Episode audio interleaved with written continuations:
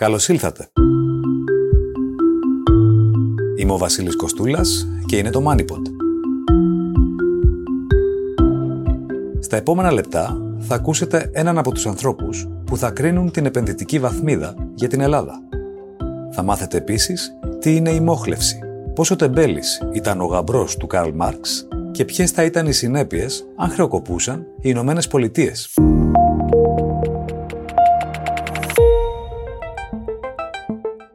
Ποιο είναι το κλίμα στους οίκους αξιολόγησης και τι άλλαξε στις προβλέψεις τους για την Ευρωζώνη? Τι σημαίνει ο χρησμός τους για την επενδυτική βαθμίδα και πώς βλέπουν τις εκλογές στην Ελλάδα?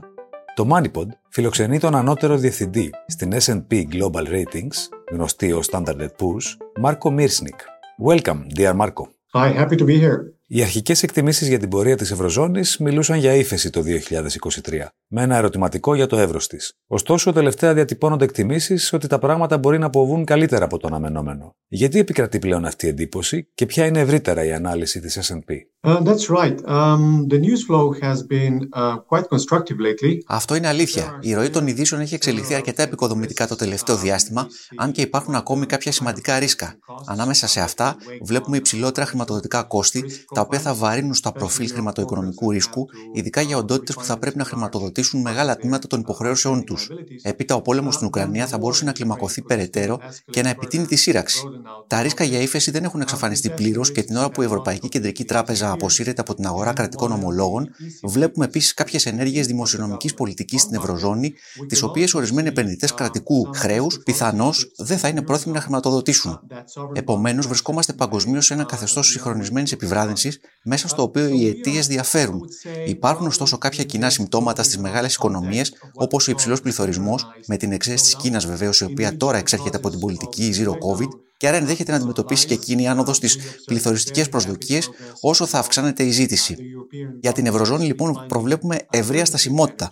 Τόσο η κατανάλωση όσο και η επενδυτική δραστηριότητα θα ζημιωθούν από τον επίμονο πληθωρισμό και τα υψηλότερα επιτόκια, προτού ανακάμψουν ξανά στο δεύτερο εξάμηνο του έτους. Συνολικά, θεωρούμε ότι η Ευρωζώνη μάλλον θα αποφύγει την ύφεση. Θα συνεχίσουμε να βλέπουμε υψηλά επίπεδα στην παραγωγή και στα βιβλία παραγγελιών. Οι περιορισμοί στις εφοδιαστικές αλυσίδες, που ήταν πολύ σημαντικοί οι δώδεκα μήνες πριν, έχουν αμβληθεί σημαντικά και αναμένουμε ότι θα μειωθούν κι άλλο μετά την επανεκκίνηση της Κίνας.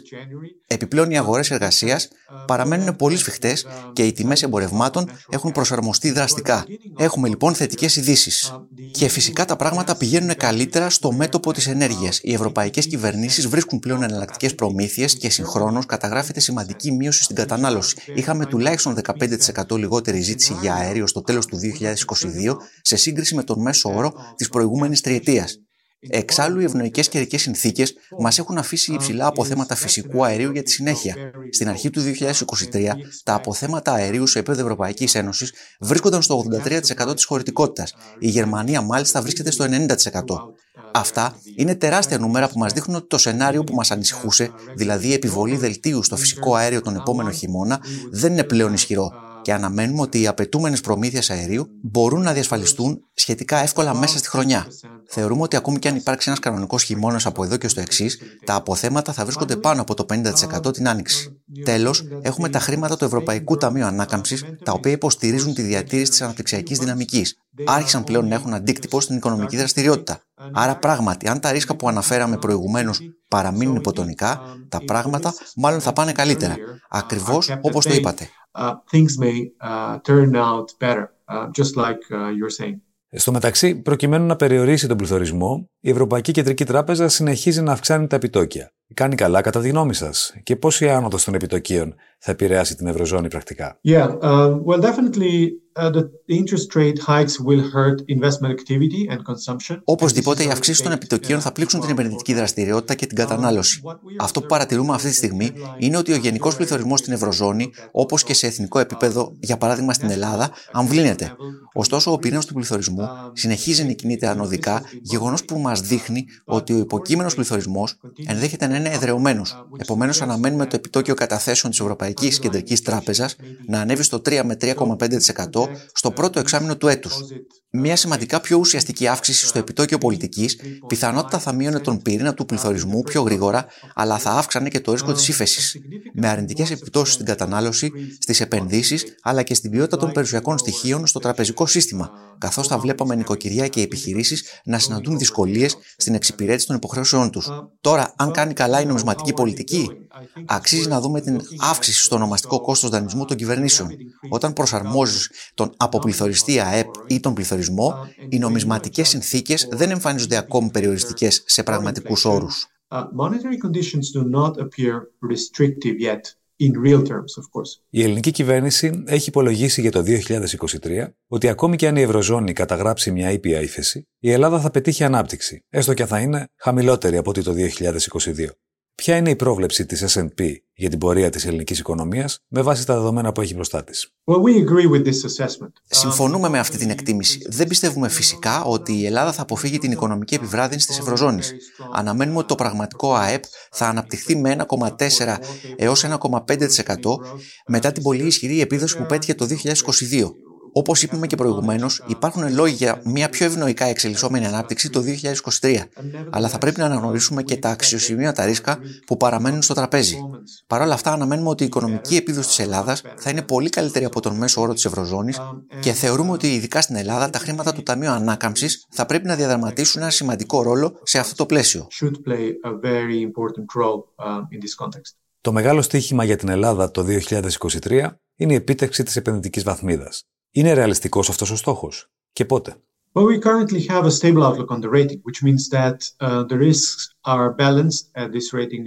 Αυτή τη στιγμή έχουμε μια αξιολόγηση με σταθερή προοπτική που σημαίνει ότι τα ρίσκα βρίσκονται σε ισορροπία. Δεν μπορώ να προβώ σε εικασίες για το χρονοδιάγραμμα μιας αναβάθμισης στην επενδυτική βαθμίδα, μια εξέλιξη την οποία θα οθούσε η περαιτέρω υλοποίηση διαρθρωτικών μεταρρυθμίσεων μαζί με μια ανθεκτική οικονομική επίδοση και μια περαιτέρω μείωση του ελλείμματος και του δημόσιου χρέους. Σε κάθε περίπτωση, όπως τα γνωρίζετε, αξιολογούμε την Ελλάδα δύο φορές το χρόνο.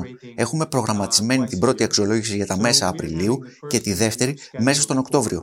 Παρότι πιστεύουμε ότι η οικονομική επιβράδυνση και οι δυνητικές επιπρόσθετες πιέσεις στις δαπάνες του κράτους ενόψει των επικείμενων εκλογών ενδεχομένως να βάλουν ένα φρένο στην ικανότητα της κυβέρνησης να εκπληρώσει τους δημοσιονομικούς της στόχους, αναμένουμε σε κάθε περίπτωση το έλλειμμα του προϋπολογισμού να μειωθεί περαιτέρω αυτή τη χρονιά.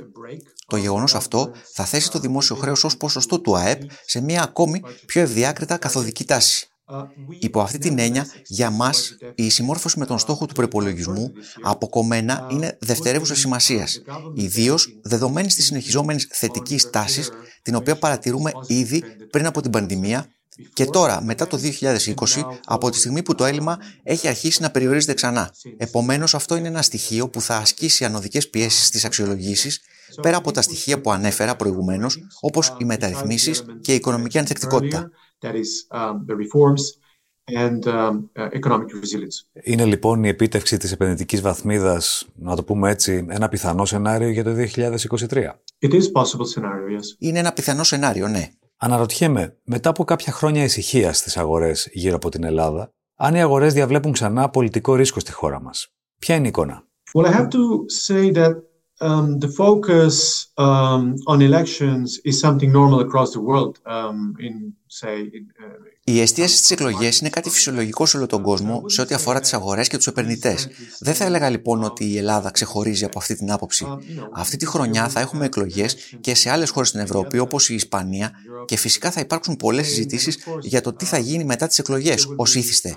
Η αβεβαιότητα γύρω από ένα εκλογικό αποτέλεσμα είναι κάτι που μειώνει την ορατότητα ως προς τη χάραξη της οικονομικής πολιτικής μετά τις εκλογές. Είναι λοιπόν φυσιολογικό για τους ανθρώπους που παρακολουθούν την Ελλάδα σε οικονομικούς και χρηματοοικονομικούς όρους να εστιάζουν την προσοχή τους. Ωστόσο, κατά την άποψή μας, το σχέδιο που υλοποιείται για την ελάφρυνση του χρέους στο πλαίσιο του επίσημου τομέα, η επιστροφή των κερδών από τα ελληνικά ομόλογα που βρίσκονται στο ευρωσύστημα, όπως και οι διαθέσιμες χρηματοδοτήσεις από το Ταμείο Ανάκαμψης, δίνουν κίνητρο στην επόμενη κυβέρνηση, ανεξάρτητα από το αποτέλεσμα των εκλογών, να συνεχίσει την υλοποίηση των μεταρρυθμίσεων.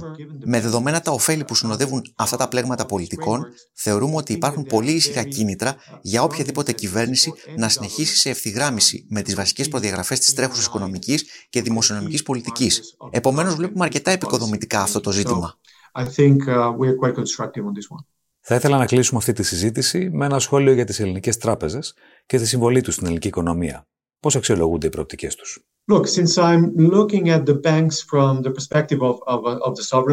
Κοιτάζοντας τις τράπεζες από την οπτική της αξιολόγησης των κρατών, επιτρέψτε μου να σταθώ περισσότερο σε αυτό το σκέλος. Βραχυπρόθεσμα, η αναβάθμιση του αξιοχρεού εξαρτάται κυρίως από περαιτέρω δημοσιονομικές εξυγιάνσεις, που σημαίνει περαιτέρω μειώσεις σε έλλειμμα και χρέος. Ωστόσο, η βελτίωση της κατάστασης στον τραπεζικό τομέα έχει ξεκάθαρα βοηθήσει τις αξιολογήσεις της Ελλάδας, ιδίως από τη στιγμή που η χώρα σας έχει αναβαθμιστεί διαδοχικά τα τελευταία χρόνια. Κοιτάζοντας μπροστά, η αποκατάσταση της δυνατότητας των τραπεζών να χρηματοδοτούν την οικονομία θα πρέπει να υποστηρίξει τη μείωση του μεγάλου επενδυτικού κενού, το οποίο παραμένει στην Ελλάδα, και θα πρέπει έτσι να ωφελήσει την αναπτυξιακή προοπτική μεσοπρόθεσμα.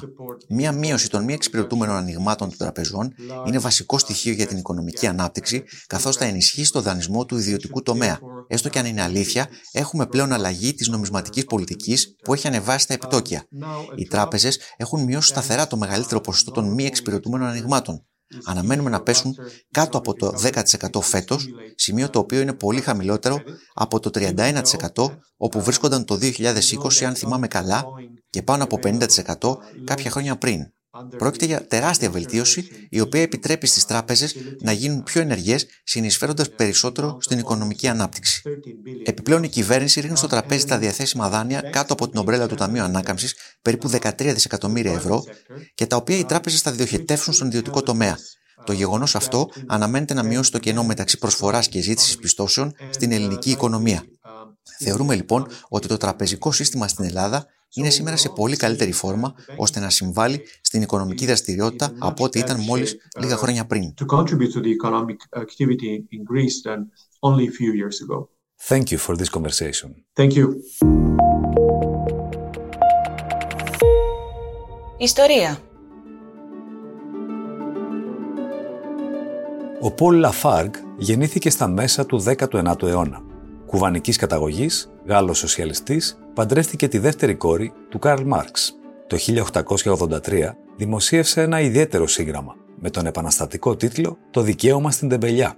Το βιβλίο ξεκινούσε με ένα ρητό του Γερμανού φιλοσόφου Γκότχολτ Λέσσινγκ. Ας είμαστε σε όλα τεμπέληδες, με εξαίρεση τον έρωτα και το ποτό. Με εξαίρεση το να είμαστε τεμπέληδες. Ο Λαφάργ διέκρινε κοινωνικά μία αυταπάτη για την οποία μιλούσε επίμονα. Μια παράξενη αυταπάτη κυριεύει τις εργατικές τάξεις των εθνών, όπου κυριαρχεί ο καπιταλιστικός πολιτισμός.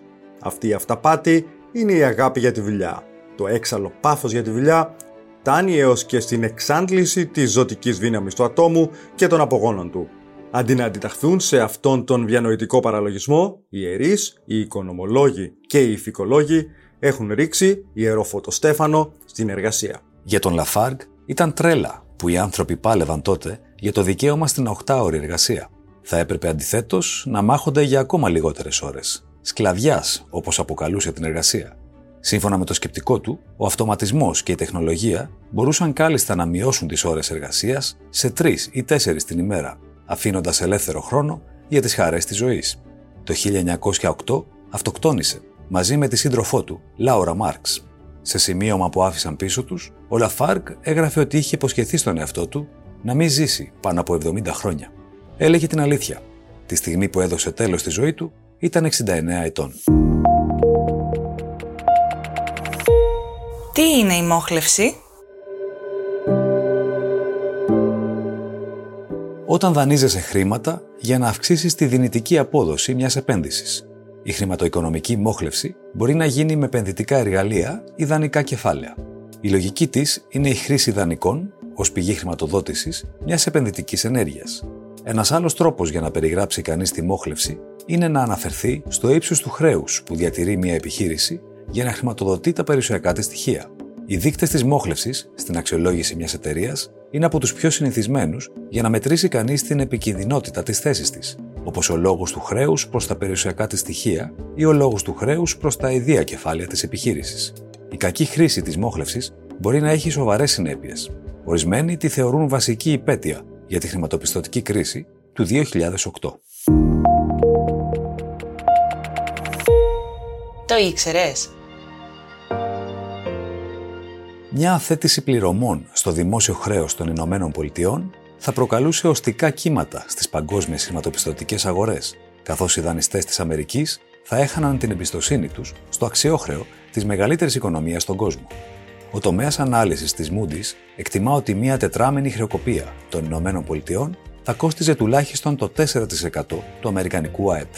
Οι τιμές των μετοχών θα έπεφταν κατά το ένα τρίτο τους και οι εταιρείες θα έκοβαν τουλάχιστον έξι εκατομμύρια θέσεις εργασίας. Συνοπτικά, μια αθέτηση πληρωμών στα ομόλογα του αμερικανικού δημοσίου θα πυροδοτούσε παγκόσμια ύφεση στις διαστάσεις της μεγάλης ύφεσης του δύο χιλιάδες οκτώ. Όλα αυτά είναι προφανώς σενάρια και αφορούν τη συζήτηση γύρω από τους κινδύνους που θεωρητικά ενέχει η καθιερωμένη πλέον ετήσια αντιπαράθεση ανάμεσα στους Δημοκρατικούς και τους Ρεπουμπλικάνους, αναφορικά με το ανώτατο όριο στο δημόσιο χρέος της χώρας. Πρόκειται για το μέγιστο χρηματικό ποσό που μπορεί να δανειστεί το αμερικανικό δημόσιο σωρευτικά με την έκδοση ομολόγων. Το ανώτατο όριο του αμερικανικού χρέους θεσπίστηκε με νόμο το χίλια εννιακόσια δεκαεπτά και είναι επίσης γνωστό ως νόμιμο όριο χρέους. Αυτή τη στιγμή, η αμερικανική κυβέρνηση έχει αγγίξει το θεσπισμένο όριο, καθώς το χρέος ανέρχεται σε τριάντα ένα κόμμα τέσσερα τρισεκατομμύρια δολάρια. Ο Λευκός Οίκος καλεί το Κογκρέσο να αυξήσει περαιτέρω το νόμιμο όριο χρέους, χωρίς όρους και προϋποθέσεις, προκειμένου να αποφευθεί μια πρώτη στα χρονικά στάση πληρωμών, που θα έχει οικονομικές προεκτάσεις σε όλο τον κόσμο. Το ανώτατο όριο του αμερικανικού χρέους έχει αυξηθεί ή ανασταλεί πολλές φορές όλα αυτά τα χρόνια, ακριβώς για να αποφευθεί το εφιαλτικό σενάριο μιας χρεοκοπίας των Ηνωμένων Πολιτειών.